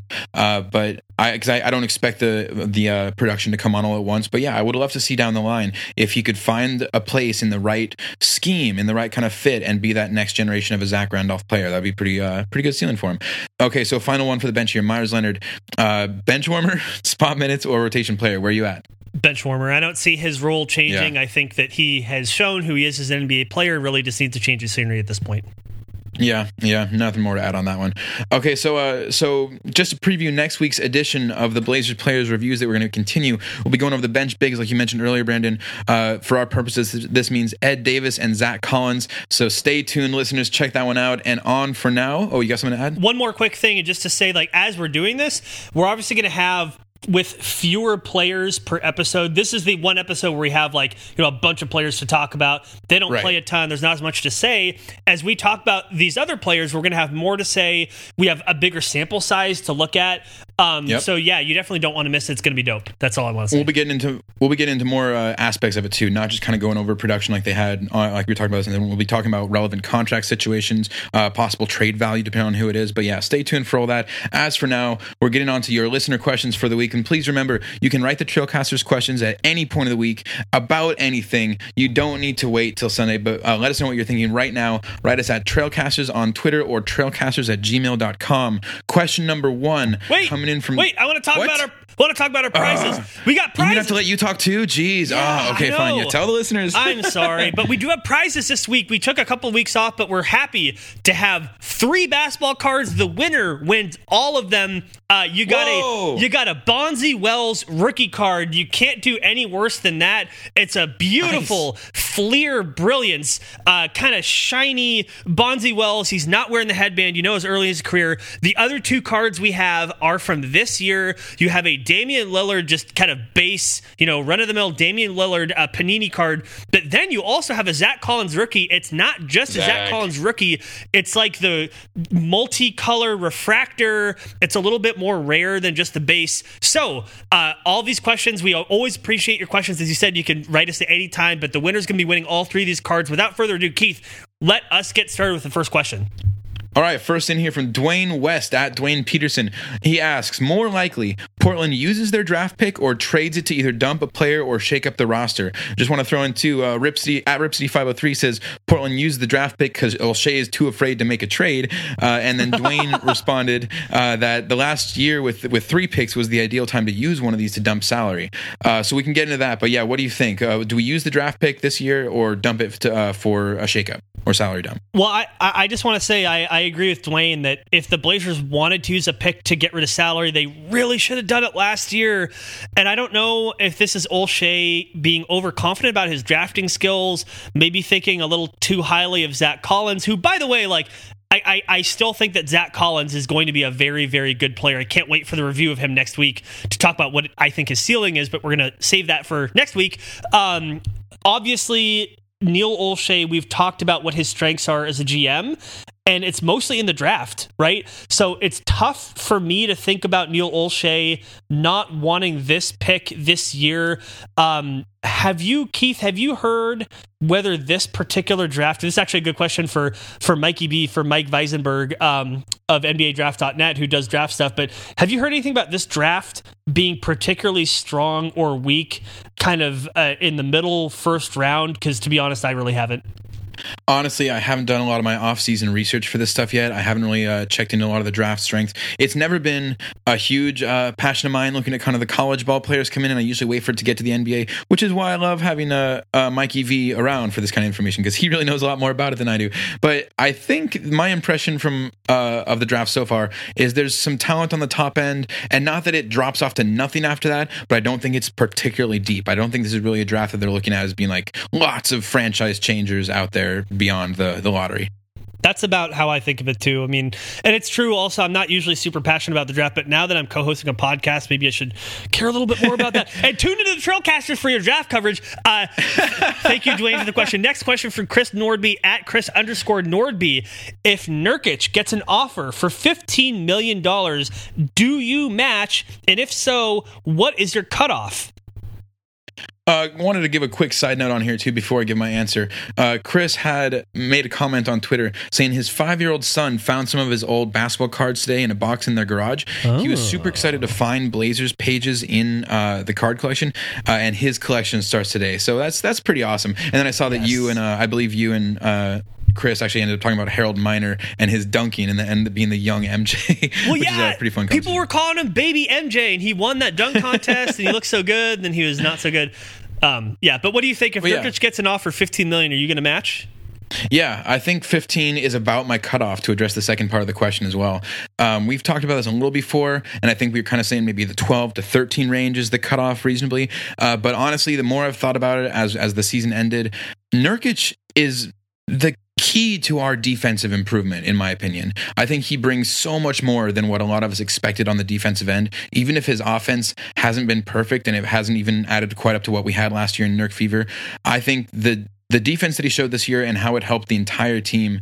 uh, You, you can't argue with with finishing in the top ten defensively, man. If we can get back to our offensive production, uh, in addition to that, it's that makes us a serious threat. And I don't know if we have that without him. So I would I would uh, say yes to 15 mil. If it goes much beyond that, you really got to start looking at what else we're keeping, what else we're doing to kind of balance it out.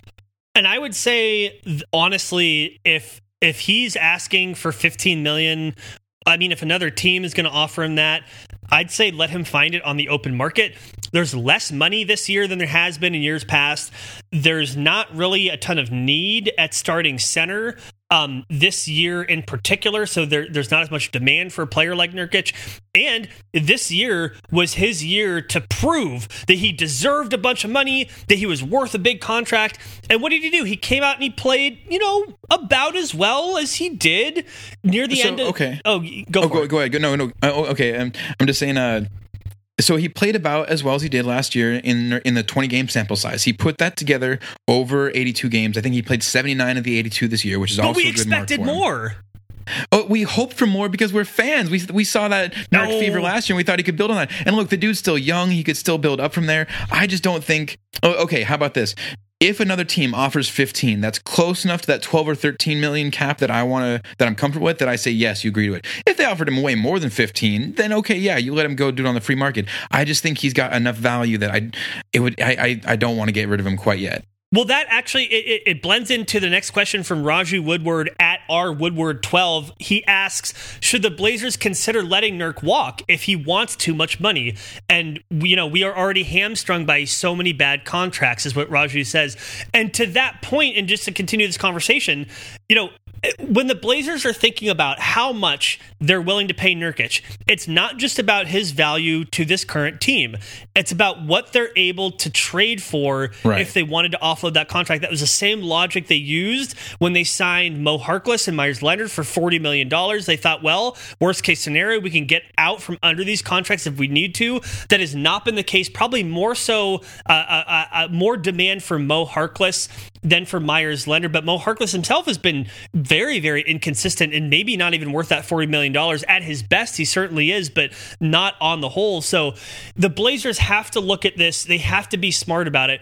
If they sign Nurkic to a little bit more than he's maybe worth, they must be mindful that they need to be able to get out from under that contract if they need to, because if not, they are going to be in a world of hurt.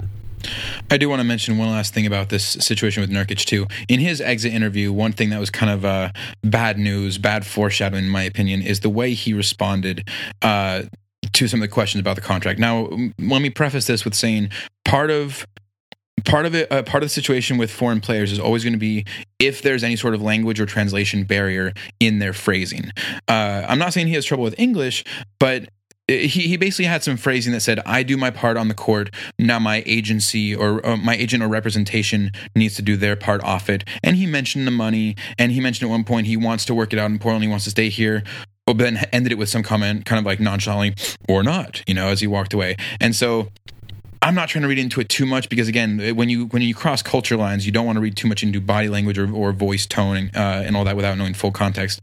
But there is a little bit of worry, I think, of what he expects and if he still sees it as something where he should just be getting as much money as he can and not being, like you mentioned, worried about the the team situation. And Moving to- on though. Well, really Oh, quick. go ahead. to, go ahead. to be fair to him, I mean that's the right approach. Like he plays on the court. He's not going to be negotiating his contract. That's the job for somebody else. If the Blazers won't give it to him, he'll get it from somewhere else. What I will say is that maybe he could benefit from some work with clearly speaking on making sure that he. No, just kidding. Uh, there you go. right, and, and I get what you're saying, man. But but come on, like the, the stars at one point, we see it from Duncan and Dirk and some of the big names. They they get that if you want to build a better team around you, you need to make compromises. And I, I've said this before on the show. I think Dame and CJ, the Blazers could benefit so much if they would just restructure for a few million less each, and you give a lot more flexibility to the team. Dirk knew Not that going to happen, I know, but Dirk knew that he was going to get taken care of in the twilight of his career. That has proven to be true. Duncan Yeah. already made a ton of money. He won championships. Nurkic, Yeah. however, he's 23. He needs a big contract. Like, I don't blame him for trying to get as much money as possible. I'm just saying, like, this year is his, his year to prove that. I mean, think about this really quick. I know we've talked too much about this. We'll move on right after this. Nurkic should have been shooting more threes this year, and he did not. Yes. Even the Rip City report with Casey Holdahl and Joe Freeman, they had a bet going on whether Yes. Nurkic would even attempt 53s. And when, when they did that, I'm like, oh, he's going to attempt way more than 53s. At the end of the season, he's going to be taking like two or three a game. Eh, totally wrong. So anyway, I'm just I'm a little disappointed, but not overly disappointed. I guess my mood on this shifts because last time we talked about, it, I'm like, oh, the talk about Nurkic being like disappointing is like overblown, and now I'm here on the other side of it. Next question from Mitch Hanniger is my dad at Mitch underscore Hannigod asks, what do you guys think of Portland potentially getting in on a Major League Baseball team? Keith, what are your thoughts on baseball? Listen, man, I don't know if you're a baseball fan. I'm not. I'm, I'm not huge. I'm not huge on baseball. I'm not huge on football. Uh, I, I enjoy hockey. I've gone to a few uh, fun games. I enjoy soccer. I enjoy basketball. And you know what those ones have in common? All three of those sports are about the players making the decisions on the playing field, not having a general or someone else on the sidelines playing chess with all these pawns and pieces in the middle.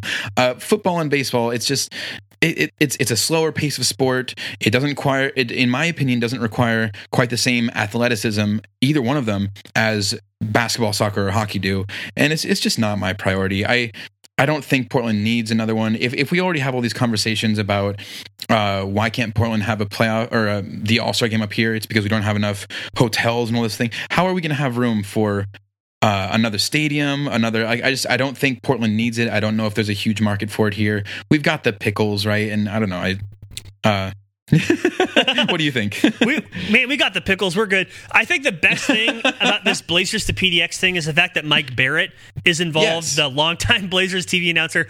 I'm trying to get him to come on the show and talk about it. By the way, but um, yeah, I'm with you. Uh, I- sorry. I'm the wrong person to ask. I'm not a baseball fan, and I played baseball. I was a pitcher.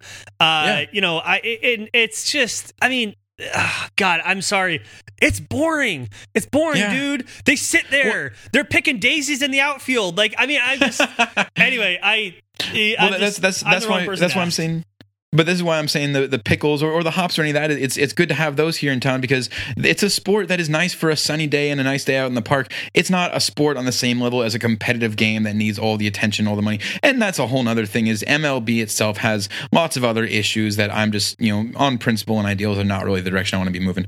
Uh, keep it with basketball and soccer and hockey in town. Good enough as it is. Let's invest more in those guys instead of trying to bring in another act. Next question coming from Bunsy Smells at Timmy Basso. I believe this is a new questioner, so uh, shout out. Welcome to the show. What's the biggest hole we need and could fill this offseason? Like we talked about with Eric, I think, and as I've said well before the piece with Eric today, I think the biggest hole has been and will continue to be a two way wing. Uh, we need a solid two way wing player, whether that's a Paul George prototype or a Kawhi Leonard or someone in that mold. Maybe Jake Layman turns into a superhero and just you know eliminates the need for Did us you to just go there. compare Jake Layman to Kawhi Leonard? I'm just saying, position wise, Oh, like if, if I'm, not gonna- saying that I'm going to tweet. I'm not out. saying Jake Layman Quote, is. he thinks that Jake Layman is Kawhi Leonard. You heard it here I'm not saying Jake Layman is anywhere near on the level of PG 13 or Kawhi, but I think as far as like if he could develop into a proper NBA player, that's the type of player you're looking at, like a two way wing player with length and athleticism uh, and a good shot, like we talked about. I, what, what do you think? What's the biggest hole Blazers could reasonably fill this offseason? Well, when the Blazers got swept, there's now a huge hole where my soul used to be, and that could definitely be filled. I'm with you. It's the same. It's the same as everything you just said. It's uh, you know the prototypical three and D wing, but there's a reason why that is the position of need in the modern NBA. There's a reason why, right? Yeah. There's a reason why teams will change their entire schemes to stop a player like a Kevin Durant, like a LeBron James. There's a reason why Toronto did this introspective soul searching and asked players to take on new roles and like change their schemes and like change the way. And it didn't make any difference anyway because LeBron is LeBron. But like, there's a reason why that's in demand in the NBA. It's just the way the game's going. And yes, that is what the Blazers desperately need. It's what they needed in the summer of 2016 and didn't get and they still need it now. Whether that's internal development or something else, I don't know. You know, if Mo Harkless, you know, eats a Mario mushroom and you know becomes like a, a big version of Mo Harkless all the time, that would be amazing. But yeah, that's I'm I'm Yeah. basically going to agree with you on that. And, and that's probably more likely than Jake Layman would be Mo Harkless really stepping it up and Chief continuing to develop the way he has. Next question coming from the natural at A Foster 13. What do you think the reaction in Portland would be if Stotts was fired and they ended up hiring Becky Hammon instead? Wow, How about that one? uh, that would be incredible. Uh, I so here's the thing. I, I don't think Stotts should be fired. That's the problem with me. Is that Right. you're never going to get me to answer this question as clean as I could because I just absolutely do not think Stotts should be fired. Um, in my view, if the Blazers were to move on from Stotts, the number one choice would have been Fizdale. Well, he's taken up by New York. The number two choice uh, would be Mike Budenholzer, who is still available. Um, so Hey, here's the yeah. thing: if, if the Blazers want to move on from Stotts, they better do it right quick because Eric said it on the show. There aren't a ton of candidates that are better than Stotts, and in my view, none of them are.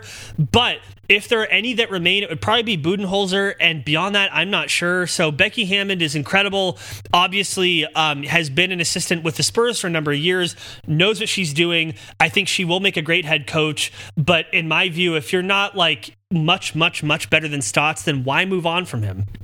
Yeah, I'm with you on that. I I respect Becky Hammon. I am I'm so excited for her to get a uh, a chance at coaching. I think it's a very historic milestone that we can all be happy about uh, coming to the NBA. But the idea of moving away from Stotts, the last thing I want to do is move to someone who is inexperienced and untested. Uh, I, I would want the best coach we could possibly get, and like you said, I don't think there's anyone out there better than Stotts. And speaking of changes, Monty at HS underscore one two seven seven three asks if the Blazers stand pat this summer, and that means no front office changes, no major player changes.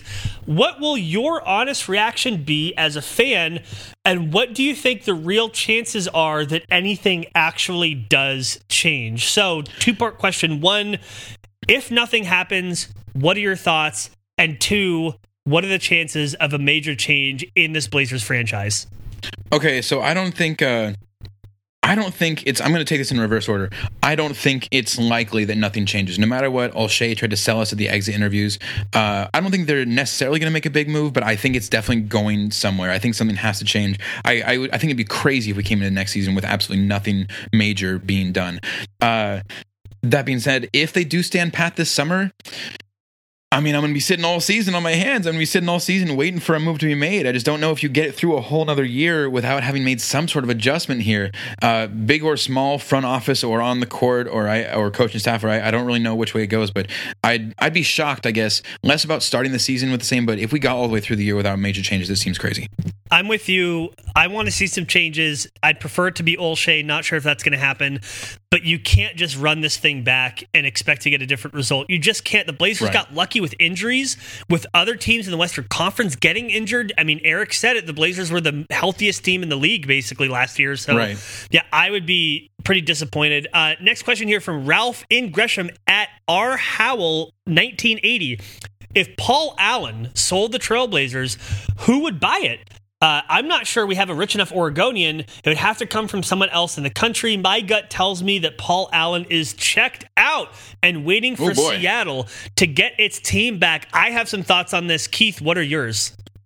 Uh, okay, so I, I'll, I'll I'll let you I'll let you finish, Brandon. But no, I'm just kidding. uh, so I gotta say first, I do love that uh, Ralph here. He tagged in his message to us. He tagged Paul Allen and the Oh, Blazers, yeah, he so did. he's not afraid. He's not afraid at all of his uh, his. Paul comments. Allen's gonna But uh, invite him to a boxing match of his own. Maybe it's similar with Evan Turner and the other dude. Uh, but I, I don't know if I want to go as hard on Paul as what he's talking about here. I don't know if he's fully checked out. I think this season might he might not be quite as happy as he was last year. But the end of last year, man, didn't he make some nice speeches in the locker room to the players, or was it even the season before that? I think when we still had Allen Crabbe here as well.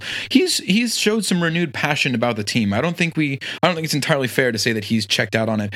Uh, and I don't think I don't think he's going to sell it. If he did and someone else was going to buy it and it wasn't an Oregonian, isn't there some sort of clause in there as far as keeping the team in Portland? I thought there was something that still had years left on it, at least 2020. Is that not right?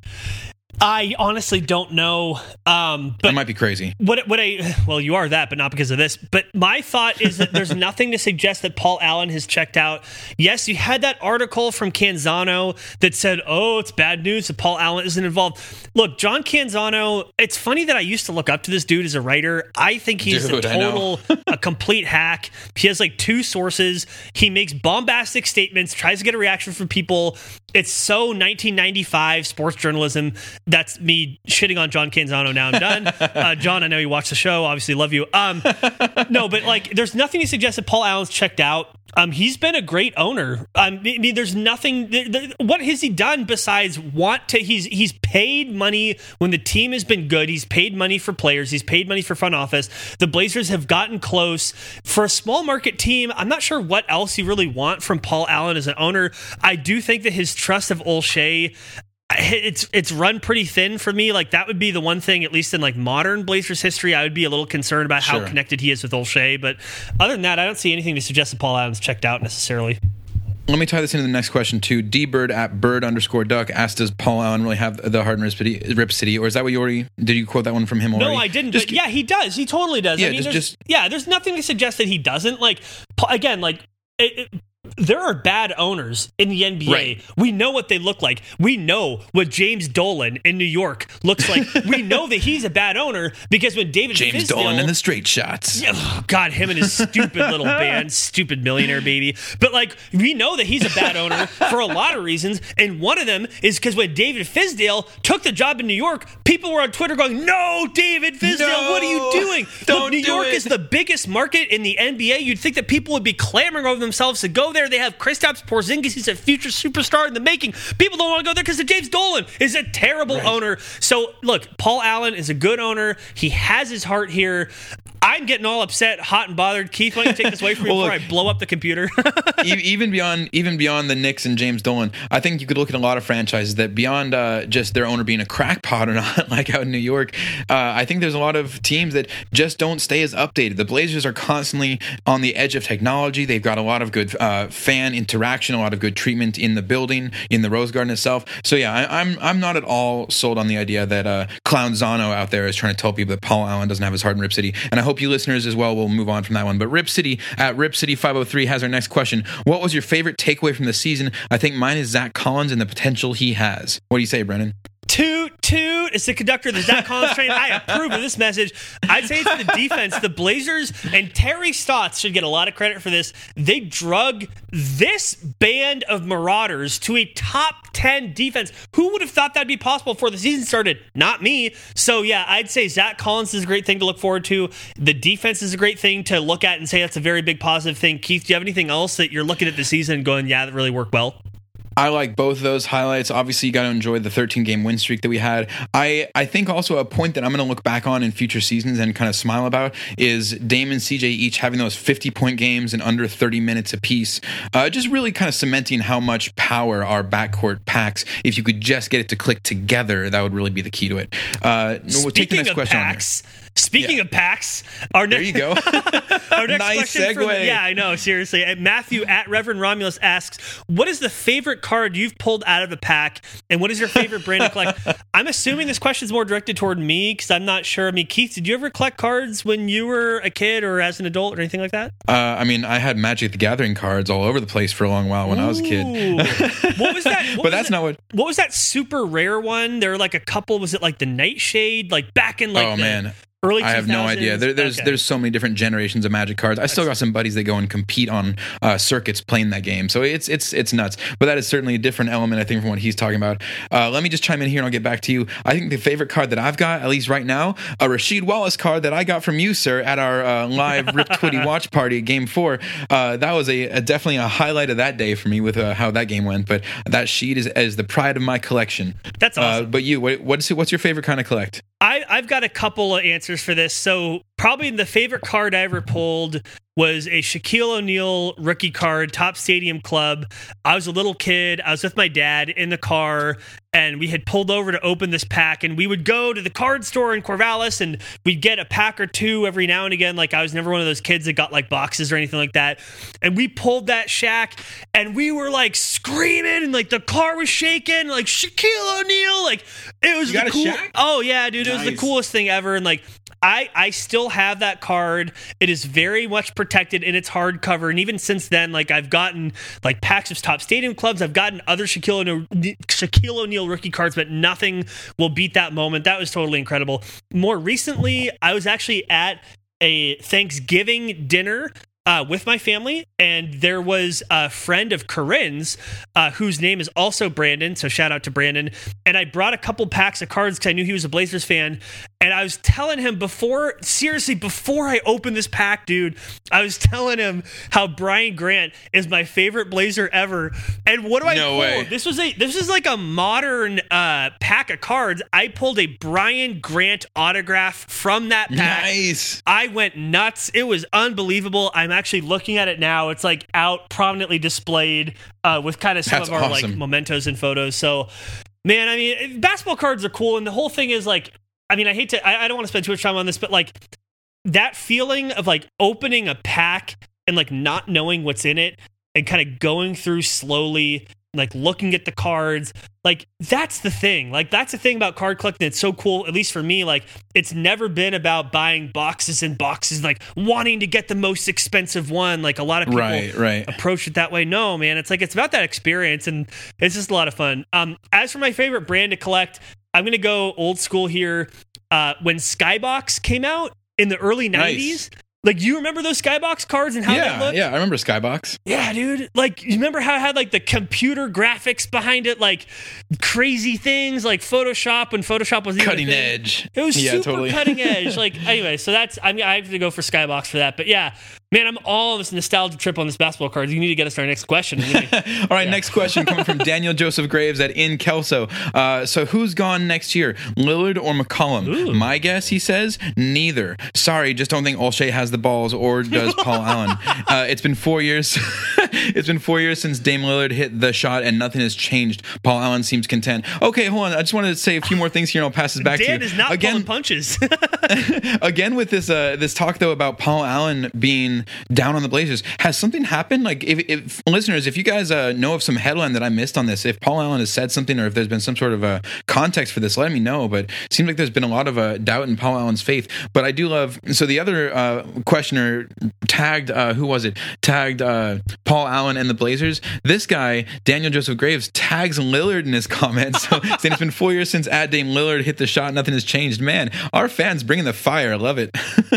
to be fair, uh, a lot has changed since then, right? I mean, we had a team again that they thought could compete for a championship. I thought was a Western Conference championship team. Yeah. And then Wes Matthews got hurt.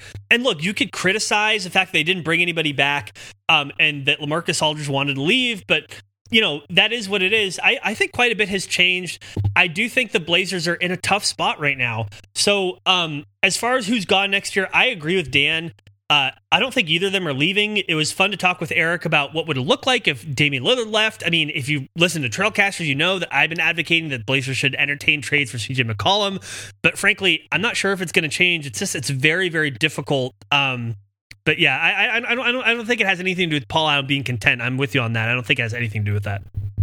I, I think uh, the best strategy would be if the if Olshey makes a con- you know at least you know, like kind of gives the context that no one is untouchable. Let's hear what teams would think about Dame or CJ. But yeah, I agree. I don't think it's likely. I think it's more likely that both Dame and CJ are still Blazers uh, next season. That does kind of open up the possibility, though, if like we're saying earlier that we need some sort of change one way or another. Who else is out there? We talked about Zach Collins a little as as maybe someone else who would have trade value. Other than that, you start getting kind of thin as far as the Blazers roster between Aminu or Harkless or or other pieces after that that really aren't even worth going into now. But we will get into all of that more on future episodes. Next question coming in from here, uh, Alex Morales at itty bitty zero zero need that Bonzi Wells card, uh, and then you mentioned better ask a question. Then that is a good point. You do have to get the questions in here, and please follow us and send out the RTs. But Alex Morales then came back with going 29 and 12 from January to March. What went so wrong in that series against the Pelicans? bad matchups. I mean, that's it, right? I mean, you Yeah. saw the Pelicans against the Warriors in game three. They had that perimeter defense and they beat the Warriors by like 20 points. That's how they looked in all four games against the Blazers. I'm not sure what else there's to say about it. I mean, Evan Turner during his exit interviews, we talked about this last week, but Evan Turner's like, oh, there should be another option between Dame and CJ. Hey, Evan, dude, get a mirror and look at it. That was That's supposed you, to be you. Seriously. So I don't know. What are your thoughts? Like, it, it- was there anything about that Pelican series besides it just being a bad matchup? I mean, what else do you take away from that? I mean, they had success in regular season, but I, I think the biggest thing is like we've said before. This is going to be kind of redundant, but uh, it took away our biggest defensive anchor in Nurkic. Anthony Davis has all the has the talent needed to get by uh, get by him, and then it stifled our biggest offensive contributors in Dame and CJ by, like Eric mentioned today, basically playing uh, doubling one of them and having having the other basically hugged and covered close the whole way, forcing us to play three on two, and our roster gets thin after that. Uh, so yeah, I think it's. I think a lot of that was bad matchup. I think we'd faced OKC or San Antonio or even Utah. We might have looked a lot better in that first round.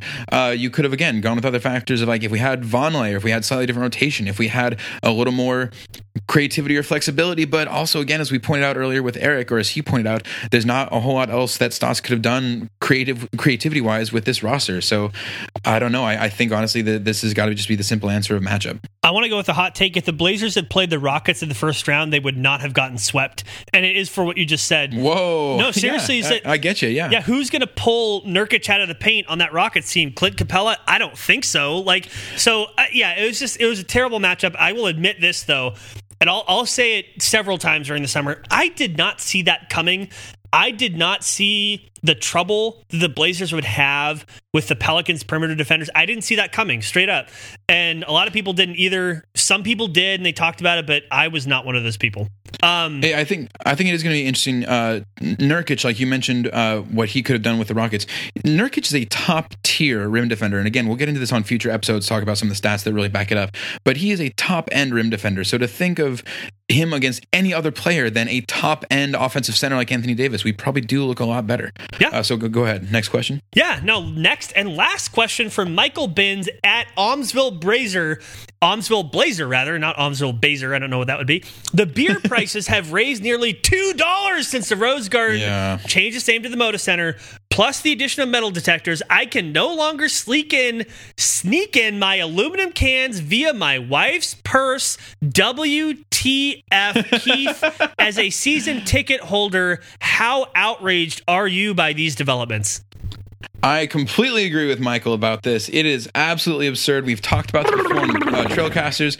Uh, the, the the price is going up is insane. It is way too expensive. If, if when you're buying even 300 level seats up there, and if you get two rounds, or let's say like a round and food for you and so and your wife or whoever else you're with, you're already doubling the price overall the evening. It's it's too much, man. Uh, and we also included, I think it was Atlanta. Uh, they cut their prices in half, and over a full year, they actually made 16 or 17 percent more money. Paul Allen, Blazers. Let's tag listeners tag these guys for this conversation. Uh, get them in here about it would really help to lower the prices. The fans would be happier. Your business would be happier making more money. It's just getting too much. But, Michael, if I may suggest here, uh, aluminum cans in the wife's purse. I, I I see where you're going with that, but that even before the metal detectors, that seems like kind of a risky way to go. What you can do, however, uh, if you have ever been into, I think many of the liquor stores around the local areas have uh, small little plastic uh, uh, pouches that, that are far easier to to get in there, and you don't have to take a whole lot of uh, room or space. They they sneak in just about anywhere. That's all I'm going to say about that. Brandon, what do you think? Only the best advice on the Trailcasters how to sneak in alcohol into your sporting events. Yeah, I mean, the Moda Center has a lot going for it, right? I mean, it has local food options now, which is great. And it has also local beer and wine options, which is also great. I agree with you. The prices are too high. Um, if it were me, I agree that I would lower the prices for a fan like myself. I'm not rolling in dough. Like, what did I get for the playoffs? I got standing room tickets because that's what I could afford. Uh, I limited how much I ate and drank because the prices were limiting. If the prices were lower, maybe I would have eaten and drinking more. And maybe if I'm drinking more, it would make me drink even more. Uh, no, I'm just kidding. They don't. Uh, we are not advocating for people to overconsume alcohol on this podcast. But all this is to say that you're right. There's a balance, right, in that market force between how high the price is, how much people are willing to spend. I agree with you. The balance is not struck properly right now. And and let's say this too. It's not. I'm not trying to say that if you're drinking more uh, at the event that you need to be unsafe or irresponsible at any of it. There are lots of options about Lyft, Uber, Yeah. uh, still taxi companies, still public transit. There are lots of ways to get around. Even just carpooling with friends. Uh, you you can you can have fun with this, and I think we could all have more fun with lower prices. I agree. And you can also have fun when you win on the Trailcasters when you ask questions. Yes. We're going to go to random.org, a random number generator. We are going to put in a minimum of one, maximum of 14 because we had 14 questions. Going to hit that generate button, and the result is seven. Thank you all for writing in. It was great to get that many questions this week. Number seven is Monty at HS12773. Congratulations. You are the winner for this week, getting all three of those basketball cards and, of course, a Blazer or a tra- Trailcasters postcard included with it. Uh, thank you for writing in, guys. And remember, you can write us at any time you like. But for now, I think I'm getting some beautiful tunes in my ears. Brandon, can you tell me what that's about? Oh, that is all about Odar. You can check out his work at soundcloud.com slash Odar Beats. As always, bringing the intro, interlude, and outro beats. If you want to contact us, you can do that at Trailcasters on Twitter, Facebook, or Instagram. Emails work too, trailcasters at gmail.com or just trailcasters.com.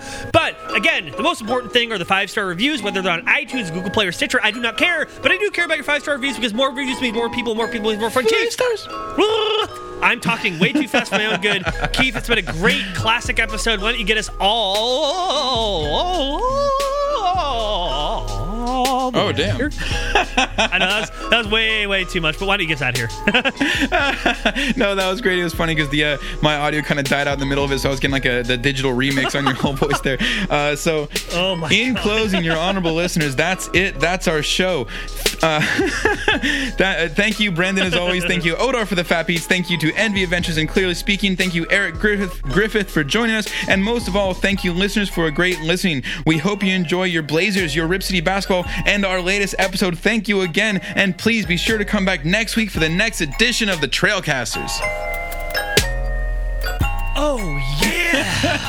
That was awesome. Uh, oh, yeah. You come in here, brother. You think we're going to have a podcast, but you don't know the energy and the realness that we're going to bring with the Trailcasters. Oh man, I was almost thinking you're going for like a clog and that in there too. Dude, that'd be a great mashup actually. Get some good like old uh, WWF with like the claw, like a Kawhi in there and like a leotard. Oh, yeah. totally get a mashup of that going. Yeah, I should. We should live stream. Okay. All right, man.